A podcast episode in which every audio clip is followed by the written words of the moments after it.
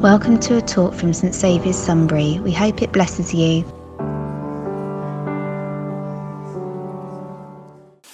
We're in a series about the things that Jesus didn't say. Sometimes it's really helpful to look at things that Jesus didn't say so that we can understand the power of the things that he did say. Uh, but to begin with, so we're going to have a look at the um, at that in a, in a few moments' time. But to begin with, as we gather seats and get yourself a drink and come and sit down. Uh, a little bit of church news. Have we got anything up? Is there anything that can remind me what's happening in the church? You got anything up there? No. That's fine. So we're having a little shindig. If, you, if this is your first time here, my family and I have been called to the west coast of America. So we're off in a couple of weeks' time. And so uh, I know nothing about this party. Um, but I do know it's going ahead on the ninth. Thank you. Four till six. Okay. Uh, and apart from that, I know nothing about what's going to happen. But please do come along. We'd love you to share in saying goodbye. Some people will probably see us off at the airport just to make sure we do actually go. You could be part of that party too if you want to. Before then, we've got...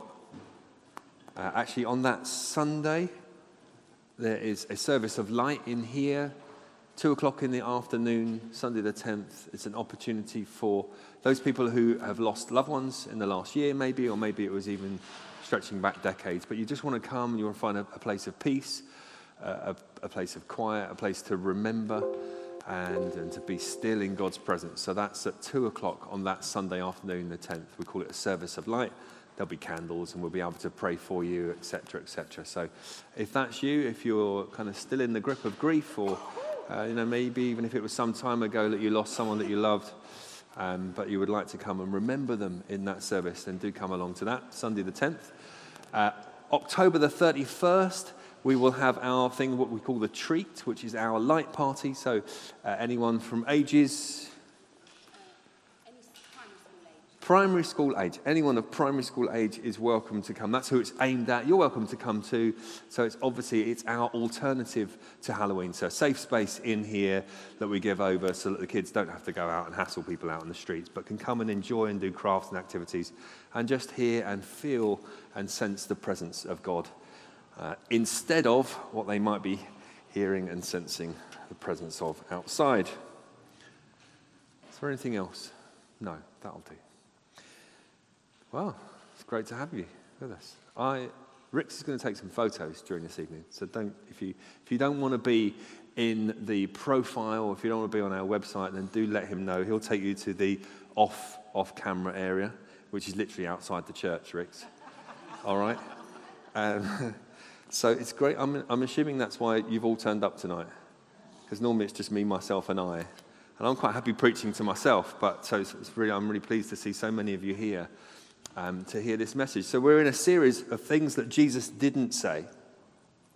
Uh, and like I say, the purpose is to find out the things that he didn't say in, in order to discover the power of the things that he did say. Sometimes it's helpful to look at what he didn't say. What he could have said, what he might have said, but actually what he didn't say. To truly embrace the power of the words that he did say. So tonight I want to talk a little bit about happiness. I guess my first question is, who put the chewing gum on the floor? It's now stuck to my trainer.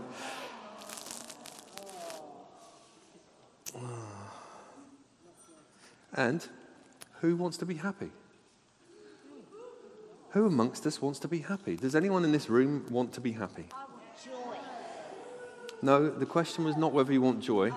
Do, don't try and change my sermon. It's not helpful. I've prepared something to say. Who wants to be happy? Okay, thanks. Yeah, of course, we, we want to be happy. We want to be happy. I don't know anyone who would say their goal in life is to be miserable, right? The opposite of happiness. Does anyone, has anyone come in this evening thinking, what I'm really looking forward to tonight is Ron and the team making me feel absolutely miserable about myself? Have you come for that? No. Oh, that's a shame. That would have been a very different sermon. So here's, here's a few things before we dive into today, some things that Jesus didn't say. He didn't say, whoever wants to be my disciple must affirm themselves, avoid the cross, follow their own heart. He didn't say that. Jesus did not say, go out into the world and preach whatever makes people happy. He didn't actually say that. Uh, Jesus never said, ask and it will be given to you, because God is your celestial sugar daddy. He's not your cosmic Coke machine. He's not your jacuzzi Jesus. And God never said that about our happiness. So these are things he didn't say. But I would love it. Has anyone got a Bible with them? They could read John chapter eight. Do you want to read that? John chapter eight. Story of the woman caught in adultery.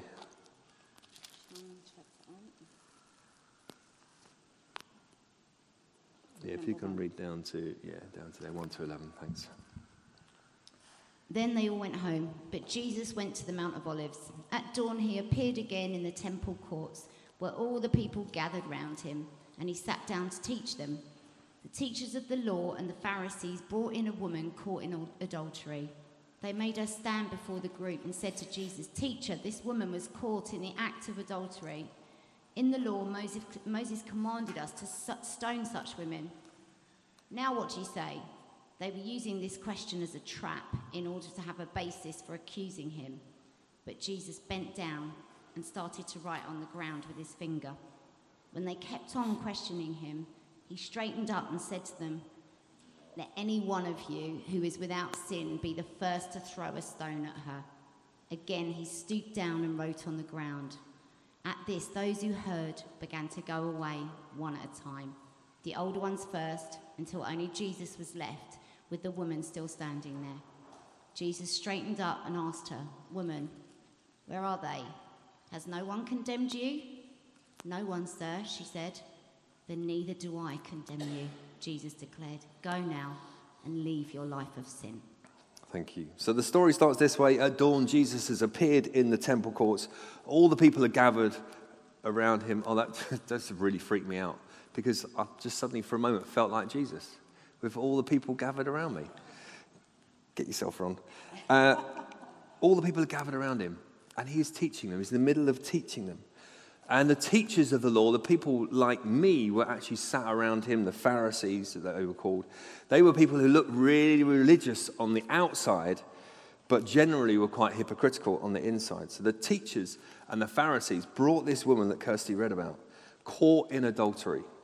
Uh, let's just pause there for a moment, because I want you to visualize this. He's, Jesus is out in the town square. He's essentially just led a, a life group. Some of you are life group leaders, you know how that feels. Jesus has just led a life group, or he's led a Bible study.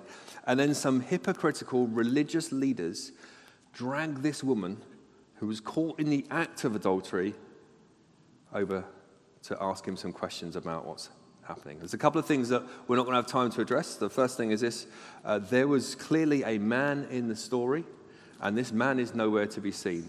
I, I know from watching Strictly, it takes two to tango. All right?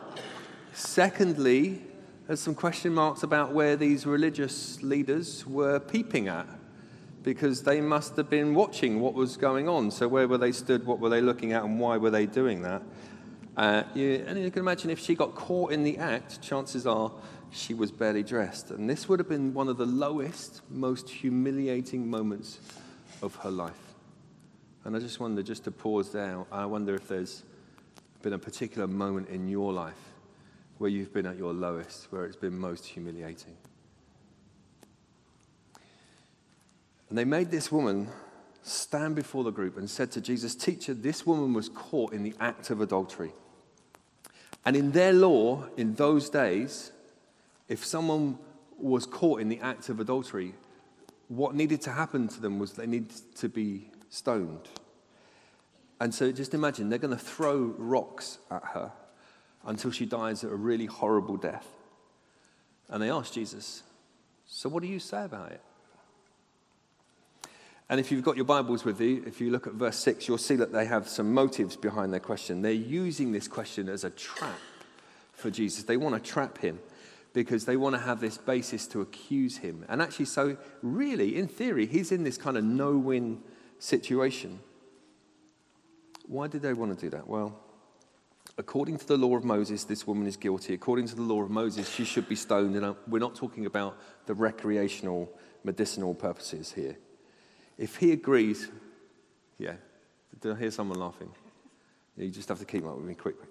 If he agrees and says yes, go ahead, stone her, kill her, he loses his reputation for being a man full of grace.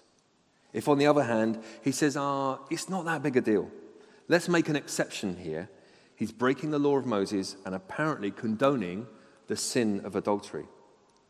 What in the world is Jesus going to do? He's in this no-win situation. And at the end of the verse, it says Jesus bent down and started to write something in the ground. If you've been around church for a while, you'll probably know the story really well. They ask him a question, he kneels down, starts scribbling something in the sand. And that question has probably been on your lips. You've probably asked about that. What was he writing? What is it that Jesus wrote down in the sand? And the answer is, I'd love to be able to say what it was, but actually we don't really know. We have some ideas. Some of the later manuscripts, in fact, say that Jesus wrote the sins of the hypocritical men accusing this woman in the sand, because the word that is used means to write down against. So whatever he was writing down, it was something that he was writing down against someone or something. And I'm just visualizing this. I'm going to try not to look at anyone in particular, but Jesus is looking out to the Pharisees. And maybe he sees Phil. Have we got any Phils in tonight? He sees Phil the Pharisee, right? So he writes down in the sand, he bends down, he writes down, Phil, Phil, since I'm the Son of God, and I know what's in your browser history, and I don't have to go back too far to realize that you were searching for bikini babes in Malibu just last Tuesday, or whatever it is, you know. I know you, Phil, the Pharisee. Perhaps he's writing down the sins of those who are bringing this woman, this accusation against this woman. And the story goes on. They kept questioning Jesus. They keep trying to pin him in to this place where they can trap him. And so he just straightens out. And he says that he is without sin. Cast the first stone. Any of you who is without sin, cast the first stone. And I don't know about you, but there's been a lot of times when I didn't do it, but part of me really wanted to. It's amazing how easy it is to point the finger at other people when, in fact, you're doing exactly the same thing. And I heard this story once, that when you point the finger at someone, how many fingers are pointing back at you? There are three fingers pointing back at you. Be careful when you point fingers, because there are three pointing straight back at you. I could have been doing the same thing that I see in someone else, or maybe even something worse, something different. Like when I'm preaching on the Good Samaritan, do you know how hard it is not to step over, to walk across the street when I see certain people coming towards me? I mean, some people are even in my own congregation. I think about crossing over the street. or, or I'm in this, I don't know whether that's true or not, it's fine. Or I'm in the supermarket and, oh, can I just get down this aisle before so-and-so sees me? And I've just been preaching on the Good Samaritan. I know how difficult it is. I'm thinking, not today, Lord, please. But whoever is not only without sin, but if you've never even wanted to sin, you can pick up the rock and hurl it at this woman who is so ashamed. Jesus straightens up. Woman, where are they? Where are your accusers now? Has no one condemned you? And she says, no one, sir. Then Jesus, then Jesus said, neither do I condemn you. But here is what he did not say. He did not say, then neither do I condemn you. Now go and do whatever makes you happy. Right? We all agree. He did not say that, right? He did not say, go now, follow your own heart. It doesn't matter what you do, as long as you don't hurt anybody. He didn't say that either. Go now, do whatever makes you happy. He did not say that. This is what Jesus said. This is what Jesus said. Go now and leave your life of sin. It's not a condemning, judgmental statement. It's full of love. And you can feel the urgency. Go now. Don't wait. Freedom is on your doorstep. Go now. Don't wait. Live a better life. Go now. Don't wait. You don't have to live in shame anymore. You don't have to live for the lower things of this world. You have a higher calling on your life. You don't have to be afraid. You don't have to live in darkness. I have set you free, says Jesus. I have the power and the authority to set you free. So go now and be free from your life of sin. It's full of love and it's full of grace. You don't have to be held hostage anymore. You're free to go walk in the truth. Isn't that great? Incredible how he does that. Why is it that so many of us, including me, give in to temptation so often? Why is that? Well, the answer is, I think it looks appealing, right? I think it looks fun. How many of you would agree sin can be fun? Raise your hands, raise your hands. A lot of you are thinking, I'm not saying that in church. I might get smited. Some of you are very brave. Look at that. Sometimes it just looks like fun. Hebrews, the, the writer of Hebrews, calls it the fleeting pleasures of sin. It's pleasurable for a little while. Sin can be fun. And if you don't think sin can be fun, I don't think you're doing it right. or, or you're just lying. I can say this sort of thing. I'm, on, I'm going out the back door. It's fine. You know, it's fun for a little while, but it'll trip you up. Yes. It'll mess you up. Yes. Sin promises satisfaction at the cost of obedience to God. An eventual pain to you. Let me say that again. Sin, temptation, promises satisfaction. You're going to like this. It's going to be good. It's going to make you feel happy. You're really going to enjoy it. It promises satisfaction at the cost of obedience to God and eventual pain to you. For many of us, the problem is that we, we have this kind of happiness and holiness are at odds. And my, my brother is like that. He's not in the room tonight, is he? Sorry, I can talk about him. He has, has this idea that he wouldn't be able to be holy and happy because he's a hedonist. So he, he looks at me and he goes, but but Ron, you've you've given up so much, such of the so much of the party life. How can you really have happiness? You're you're becoming holy, but what about the happiness?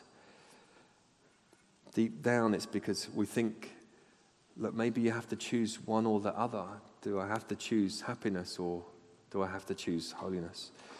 And if you choose holiness, I want to be holy, then you're destined for a life of being miserable. That's what my brother thinks, forever and ever. If I follow Jesus, I'm going to be miserable. Our God is not in heaven looking down on you whom he loves and saying, for God so loved the world that he wants his children to be holy and miserable. He's not saying that. He is a good and loving Father. Anyone read any of Max Lucado's books? He's a, a great author, great writer. He tells this great illustration. He asks the question, would a fish ever be happy on the beach? And if you can just visualize, a, you, you take a fish out of water, you put a fish on the beach, answer the question, is the fish on the beach happy? The answer, of course, is no. What's the fish doing? He's, he's probably, you know, like this, right? He's doing that to start with. Uh, I'm gonna. I'm not going to try. I imagine we give the fish some things from this world to help the fish feel happy. Let's give the fish some things. Let's give the fish a pile of, a pile of cash. Is the fish happy now? No. No. The answer is no. What if we throw a party for the fish? Okay. We get all the best-looking fish out the sea. We put them there together. We give them some cool beats so the fish can, you know, bop and pop and whatever else. Uh, is the fish happy now? No. No. We give it some. We give it some margaritas. Huh? What if the fish takes a selfie? He gets a record number of likes. Everybody goes crazy. Oh, fish, you look so fine. You're on fire. Oh, you're so hot. You're hot. Is the fish happy? No. No. What if you get the fish a Playboy slash a Playfish magazine? Look at the tail on that fish. Okay, is the fish happy? No, the fish is never happy because the fish was not created for the beach. If you find yourself wondering why you aren't happy, why aren't you happy? Because maybe you're living for the things of this world.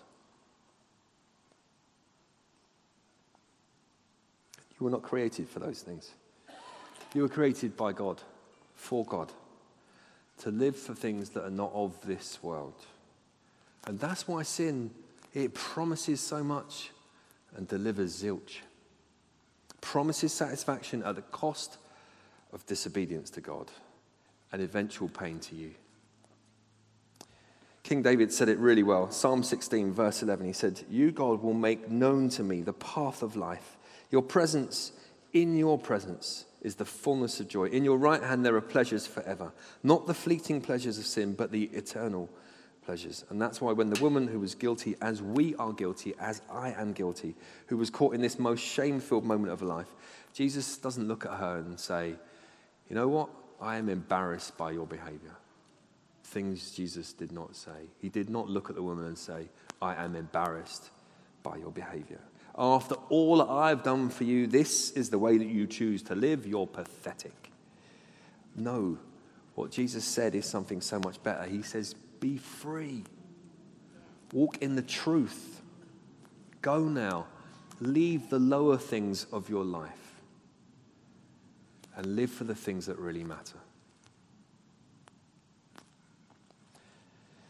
So what do you do when you know what's right, but you keep doing what's wrong? What do you do when you feel trapped? As maybe some of us feel that today. It looked good, it promised something, but it didn't deliver, and now you can't find your way, your way out. Yeah, I'll just check and see where my family are. Uh, I'll skip that story. I don't know what it is for you. I don't know what it is for you. I know what it was for me. For many of you, perhaps it's not drugs. Maybe it's something else. Maybe you're medicating yourself somewhere along the line. You're trying to fill this void with approval from something or other. Maybe for you it's something that you smoke. Maybe it's something that you pop. Maybe it's something that you feel on the inside. So you fill yourself up with food and you keep eating, you keep eating, and then you feel embarrassed and you try to hide it, but you keep doing it. Some of you, maybe it's the feeling of emptiness, and so you somehow believe that if you just get that something, whatever it is, the pair of shoes, the purse, the image, you overspend and you overspend, and you wait for the box to be delivered to your house. And whatever's in the box, whatever's on that shelf, whatever's on that webpage is what I really need to be happy. And some of you, you just clicked and you looked and you click and you look and you swear you'll never do it again and you ask God to help you to never do it again. Then you look again and then you promise, "I'll never do it again." And then you look again and then you surrender and you just go into might as well then. Then you feel sick and you're ashamed and you're caught in this trap and you just can't get out. And my experience as a pastor tells me that there's a fair chance that some of us feel like that this evening.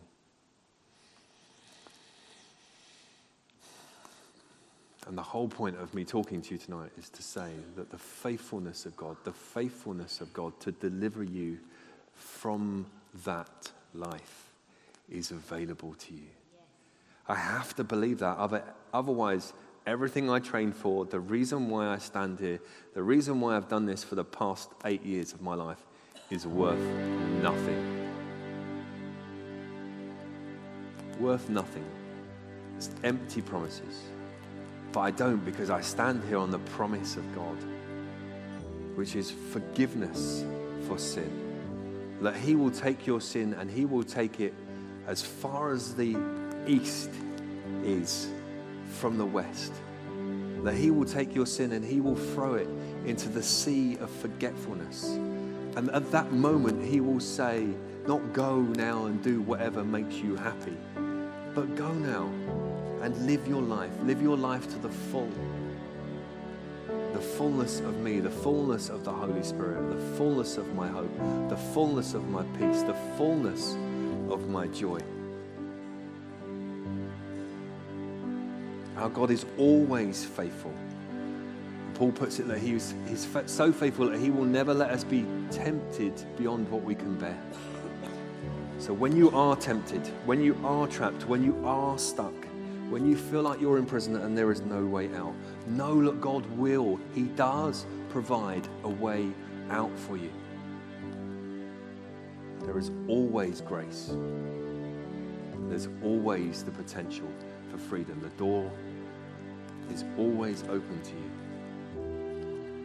And with the power of the Holy Spirit, because you won't be able to do it on your own, right? But with the power of the Holy Spirit at work in your life, you will be able to walk those ways. you will be able to turn from your sin, from your sinfulness, from your brokenness, and walk with Jesus into a happier future. Let's just pray for a moment. Kirsty's going to play behind that. For more information about Saint Saviour's, please visit our website, w w w dot st saviours sunbury dot org dot u k.